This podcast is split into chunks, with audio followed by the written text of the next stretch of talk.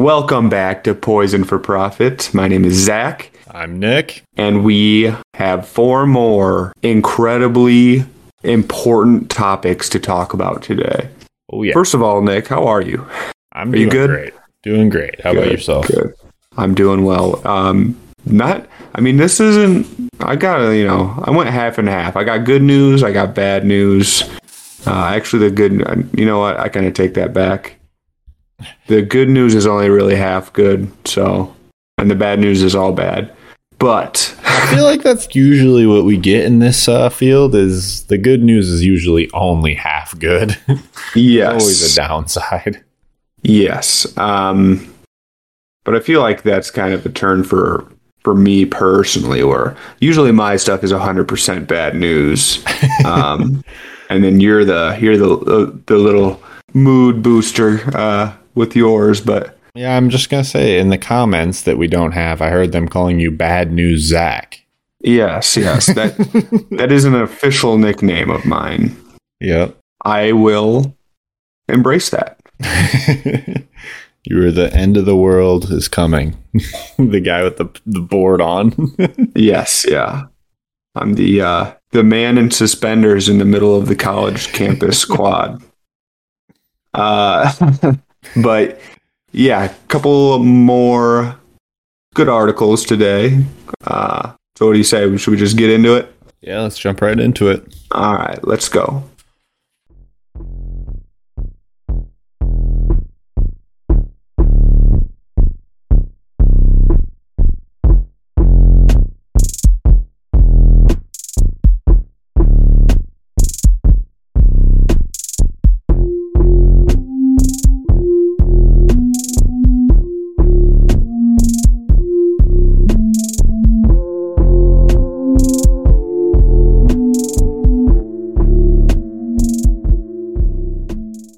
Scientists are finding large portions of forest, uh, fir tree forests in Oregon, uh, dying off due to drought in the area. So, one about 1.1 million acres of forest in Oregon. Um, they're just you know seeing these huge portions within that basically go orange. The the trees are dying, and fir trees, you know, are they're conifers or evergreen trees.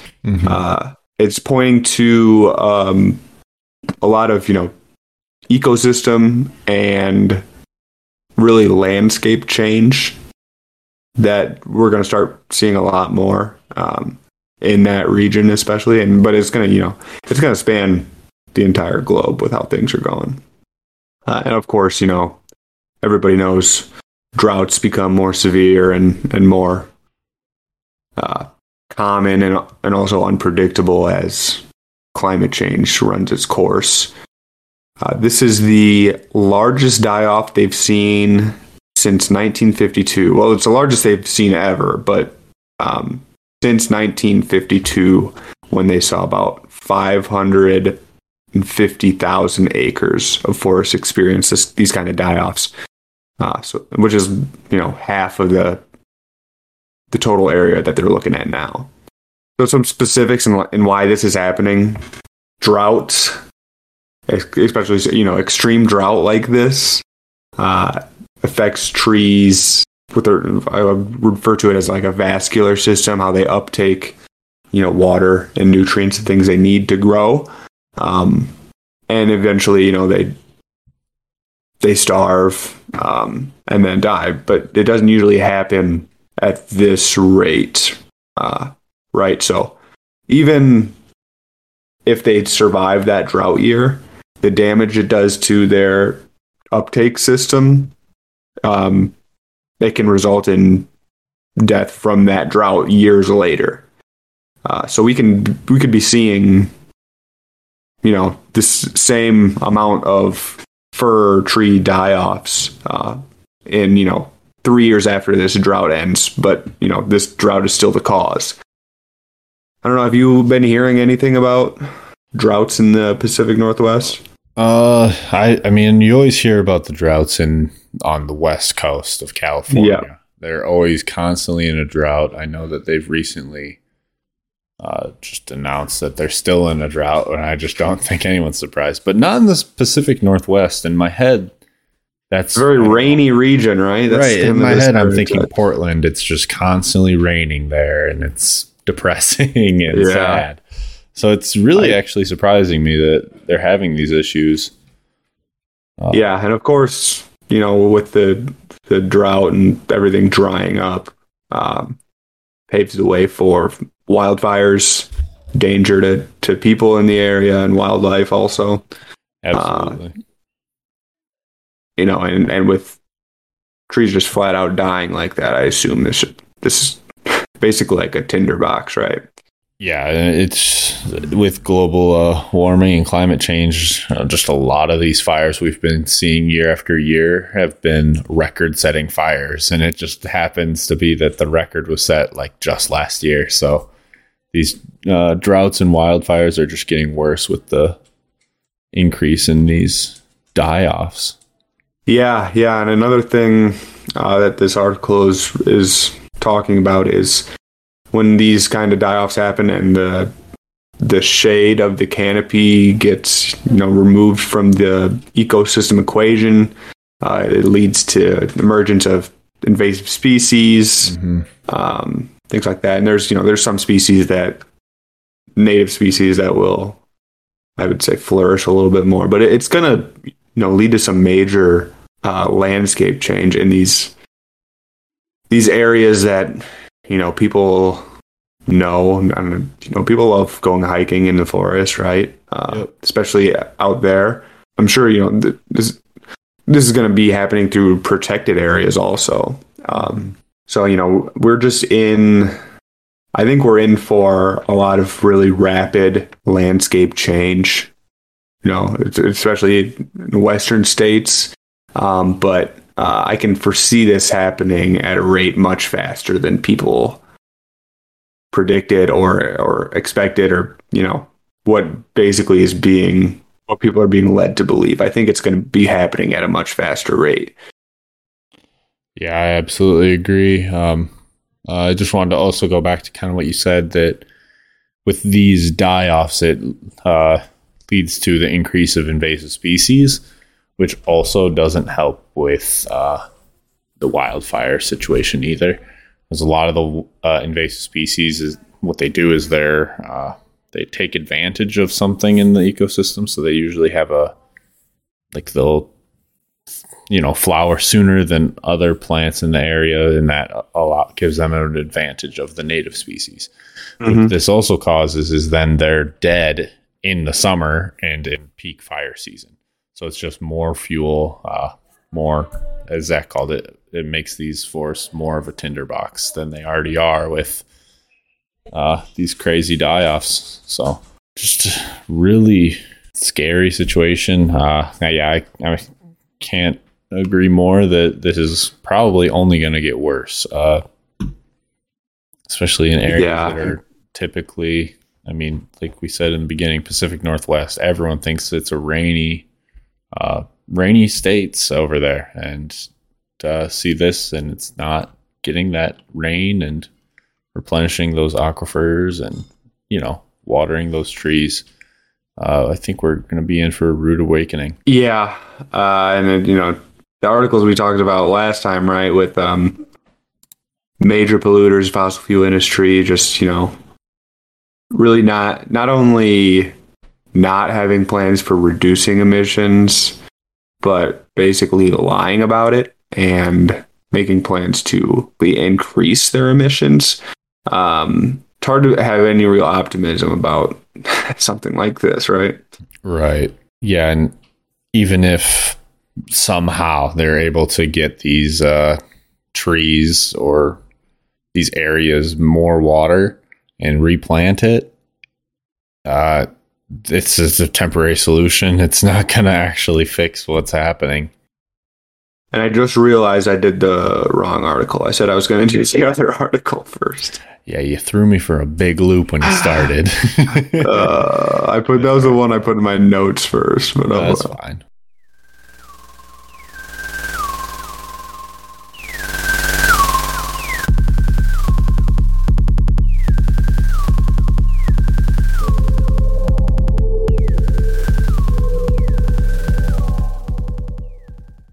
Right, moving on to our next topic. We'll be talking about renewable energy, Zach. Uh, I'm curious, when I say renewable energies, what do you think of?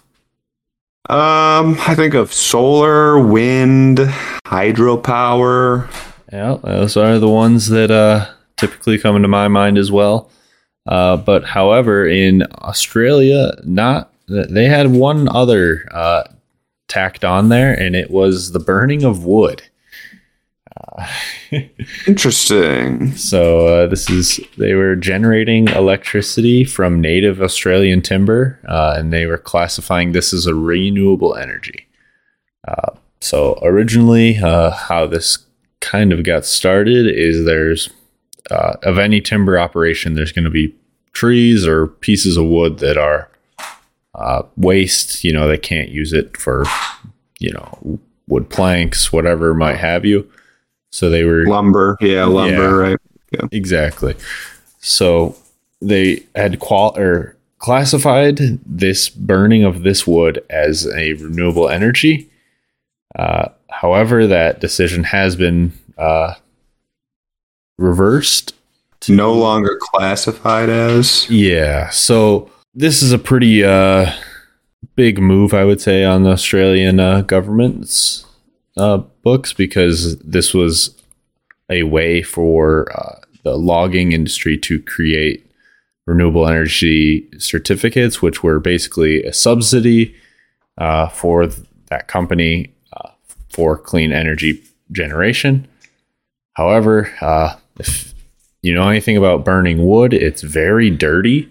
Uh, it can be some of the most polluting uh, emissions because like even coal for exa- uh, example they have treatments of the emissions that are leaving those coal facilities. Not saying coal is a great thing as we all know for many other reasons but when you're burning your timber or your lumber that uh, the emission that's coming out of your chimney is not being treated which uh, this can lead to a lot of huge problems in uh, bigger communities with you know lots of people around because uh, if you've ever seen pictures of like the smog in the 1900s a lot of that was during winters uh, when wood stoves were being run a lot more often.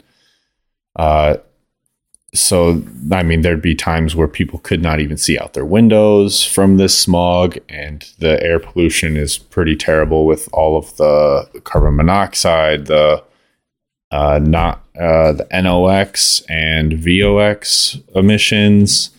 So it's just pretty nasty stuff. So how this ever got classified as renewable uh, is pretty interesting to talk about. I would say.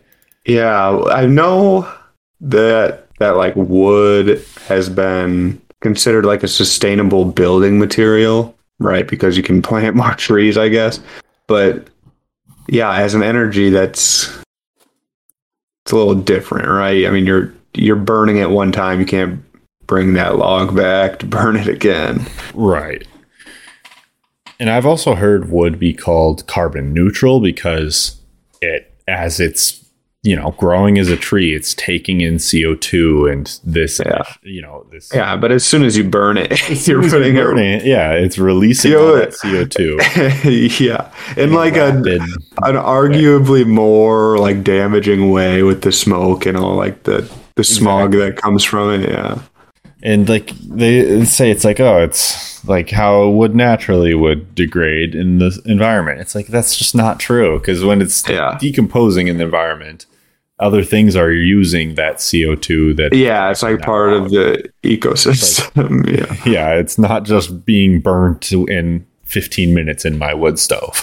Right. so um but uh, this isn't to say this isn't to say like having campfires and shit is bad. Right. Um it's we're what we're trying to say is that this is not like a renewable energy source. Right, and it's just another like we've talked many a times of uh, you know governments and companies that are trying to pad themselves on the back and say look we're creating all this renewable energy uh, and or using all this renewable energy when in fact they're burning wood. it's Yeah. Yeah, yeah. And a greenwashing and like effort, as we talk about fairly often as well. right, and like you mentioned, they're they're subsidizing this for industries. Like the logging industry is being subsidized with this, you know, burning their byproducts, I guess, um, is what it is for them, right? Right. uh, it's just really creating kind of like how the the I don't know are they calling it like a green revolution? Is that what they're with uh, the marketization of sustainability? Right. It's all about how Yeah. to package it, you know? Yes, yeah. They're trying to package How can how can we make money for this uh, from this? Yeah, We're like, oh, uh, renewable energy, that's a hot topic right now. Let's Ah, slap yeah. that onto wood burning. Oh, it's renewable because we can twist the definition of renewable to make it fit. yeah, yeah, exactly. Yeah, but also with this, there's obviously concerns of, uh, you know, it's somewhat promoting the use of wood burning and cutting down these native forests to Australia for production of energy. Uh, you know, because I'm sure the, you know, timber companies aren't being as careful or as, uh, you know, meticulous when they're going through their lumber they're probably like, oh, oh well, that one will just sell for subsidy. If you screw up, uh, you know, harvesting that piece of lumber, ah, just throw it in the subsidy bin, and we'll make True, just yeah. as much money on it. Yeah, So uh, there's also been claims in this article that uh, the company, the state logging company, which is VicForests, they have failed uh, in the past to protect threatened glider species.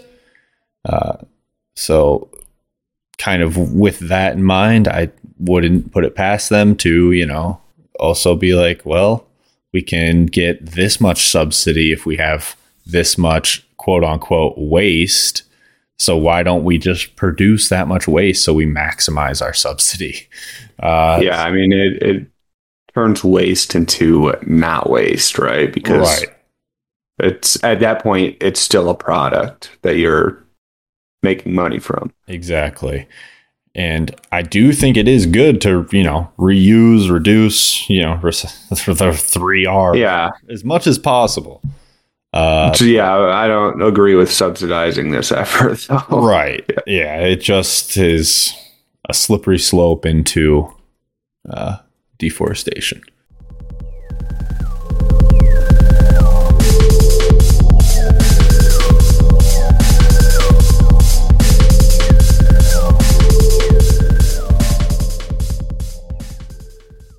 We are taking a trip down to Birmingham, Alabama for this next one.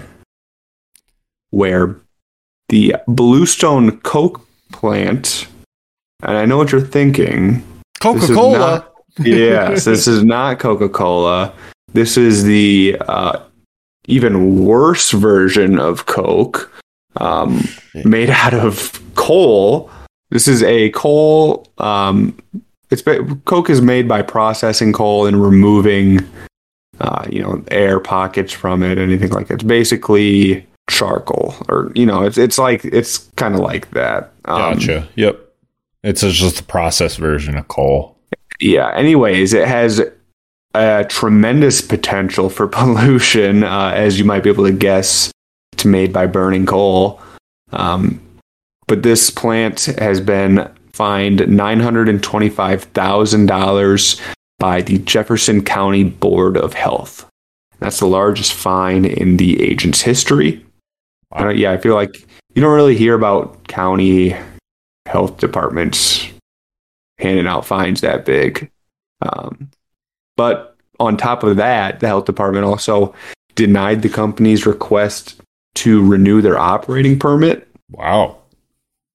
Uh, so the plant has been inactive since October 2021. Um, they were called a, a menace to public health. Uh, they were neglecting maintenance repairs, which was resulting in that accelerated pollution uh, of the community with sulfur dioxide um, in their smoke. And, you know, you can probably imagine not going to be a pleasant place to live if you got ash basically coating your house. It's the, you know, it's been reported in here that houses in the area they were coated so much that the color of the houses changed. Um, parents were afraid to let their kids play outside because of all the pollution. Oh my gosh. Uh, so yeah, it was a pretty um, bad scene down there at the hands of this fossil fuel company. Who would have thunk it? Yeah, honestly, hats off to the Jefferson County uh, Health or County Yeah. Board of Health. I feel like that's actually a fine that will make somebody think twice. Yeah, and and um, I think the biggest part is just shutting them down until they can, Right. you know, guarantee that they have the right controls in place. But it sounds like they were they were operating outside of their permit for a long time, um, and that they could have faced up to sixty million dollars in fines for for the violations that are being alleged Wow. environment yeah environmental experts are calling are saying like if a fine they're calling any fine under a million shockingly low for a company uh, or for violations like this so that's kind of tells you how much damage has been done which you know the fine is at this point under 1 million uh, by about $75000 but um, that's you know subject to increase as you know if they do try to ramp back up into production and get all these things in place, um, the federal EPA has kind of stepped in in an oversight position with the county health department. Um, but it's it's good to see. This is the article I was talking about, where it's you know half good, half bad. I mean, it's bad that they're polluting this for so long, but it's I like that the county health department showing some backbone, you know, and not just Right. letting this happen anymore. Um, Yes. another inter- Oh, go ahead. no, no, no, no, go, no, go ahead. I was just gonna say, especially for something with like what you said, it's neglected repairs. They're not operating correctly. They're, they they just don't care. They do not exactly. It, yeah, it's purposeful. You know, right. they they probably think they can get away with it, so they don't repair anything. They don't spend the money to repair anything. Um, Because at the end of the day, they're here for the money. That's what they're here for. Yeah.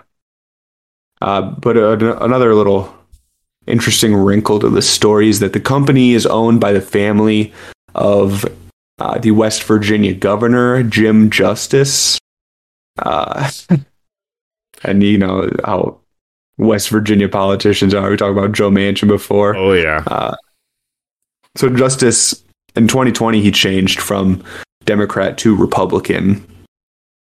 Always Um, a move we love to see. Right. Um, but he's basically got all the same politics as Manchin does, especially when it comes to the environment.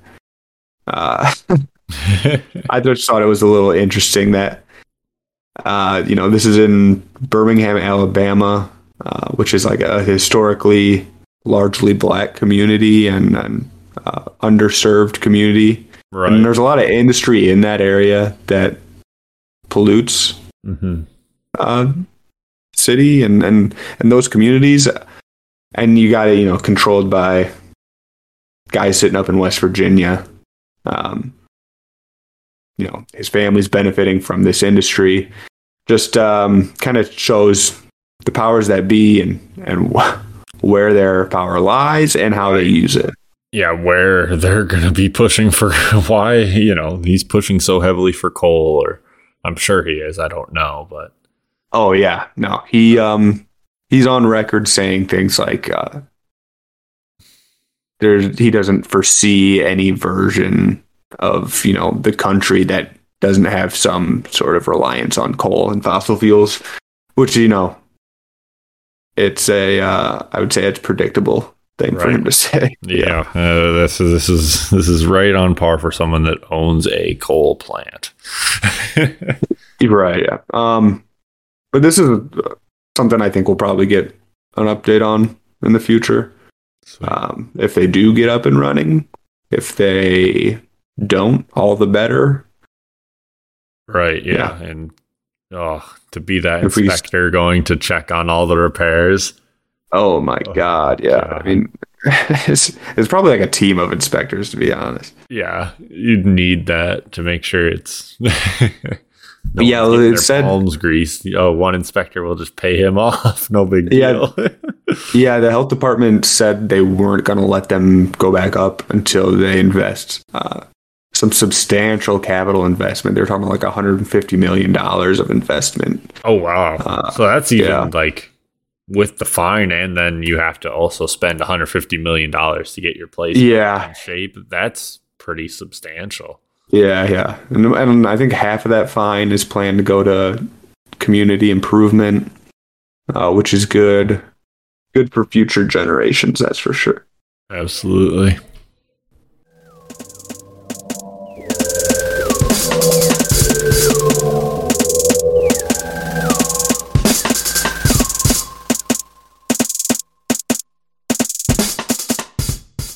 Moving on to our last article. Uh, this one kind of hits close to what I call home these days. Uh, a company in uh, eastern Massachusetts is looking to dump contaminated wastewater into Cape Cod Bay. Uh, this contaminated wastewater came from the decommissioning of the Pilgrim nuclear power plant. Uh, so, as anyone can guess, this wastewater is radioactive. uh, so, the company originally came up with four different options for disposing of the water. One was to truck it to another facility for disposal, uh, evaporating the water and discharging the vapor into the air, uh, long long term on site storage, or uh, discharging it into Cape Cod Bay. So obviously they went with the easiest one to them, which is just sh- shove all that water right back into another body of water. Who cares?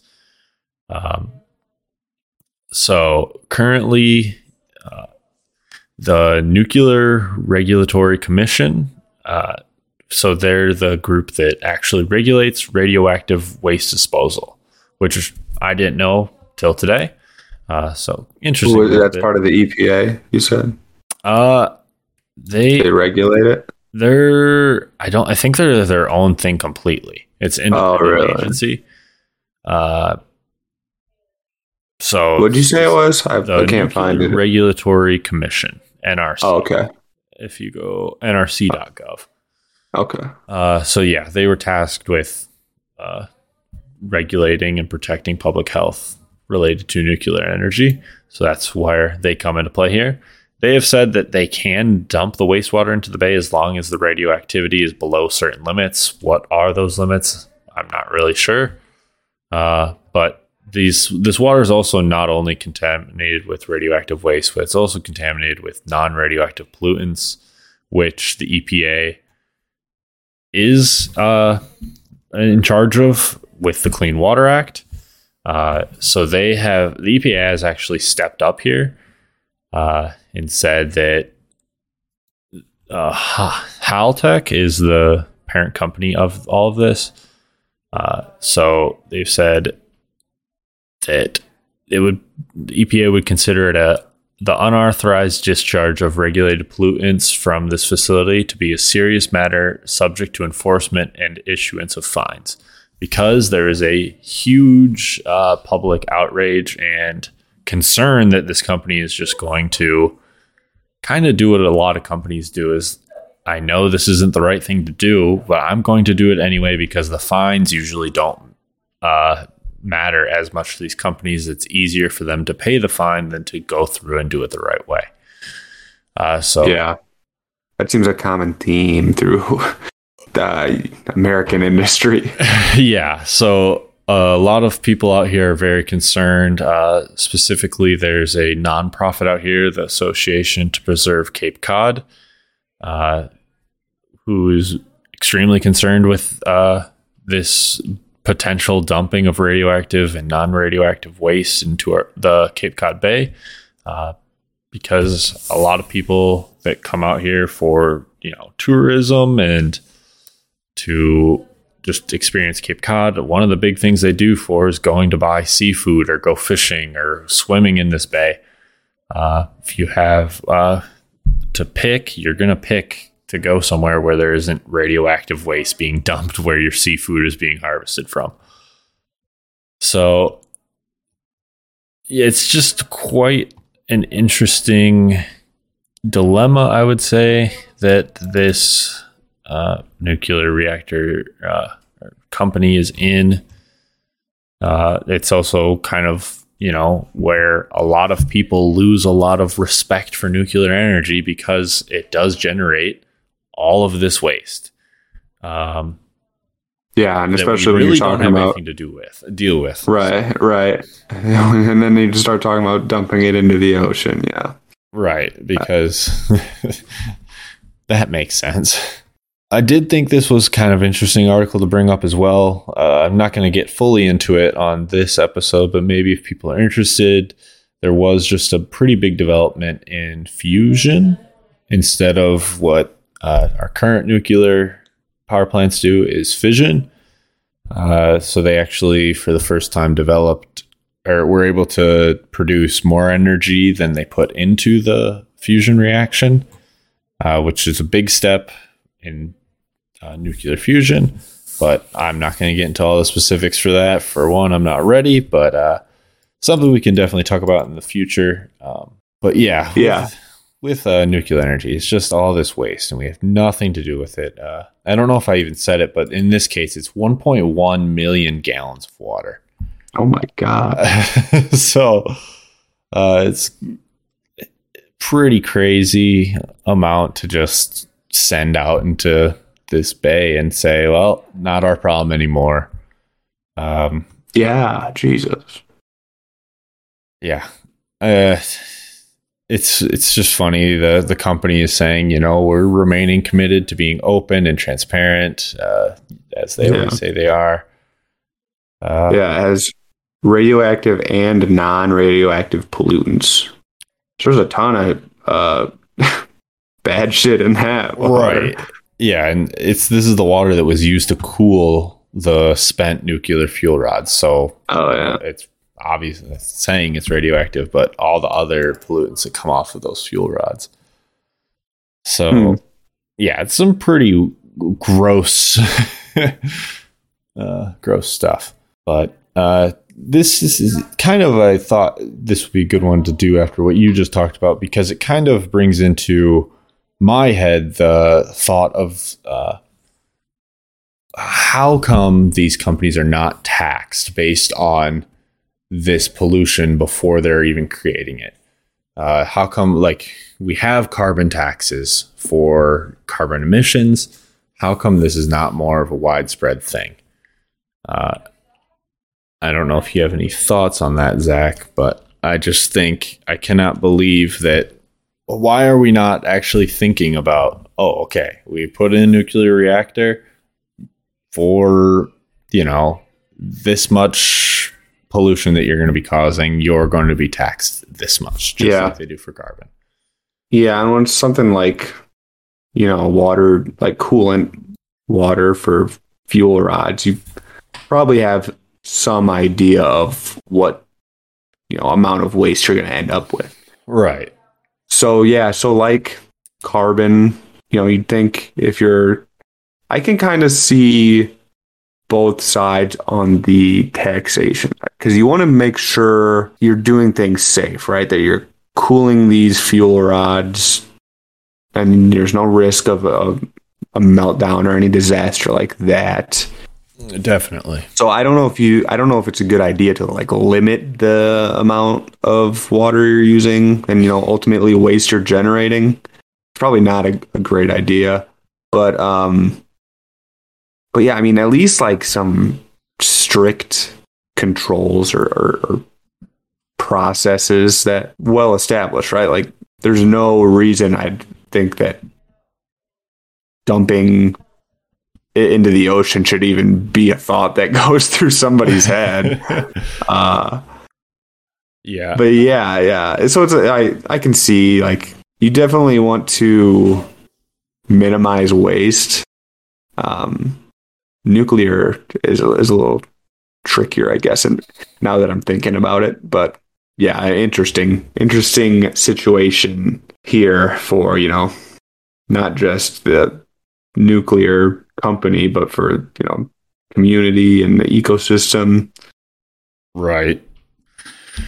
Yeah. Well, uh, I'll definitely probably give an update in this one in a future article. Uh, not really sure what's going to happen, but it seems like at least the you know NRC and EPA are, in my opinion, so far being pretty strict with this company. So uh, look for an update in a future episode. And hopefully, this uh, development with fusion, you know, accelerates the progress they can make. Right? Sounds Absolutely. like small step in a sense, um, but maybe it leads to some, you know, quicker developments. That would be nice to to get off of this um, process they have now, where it generates all this waste.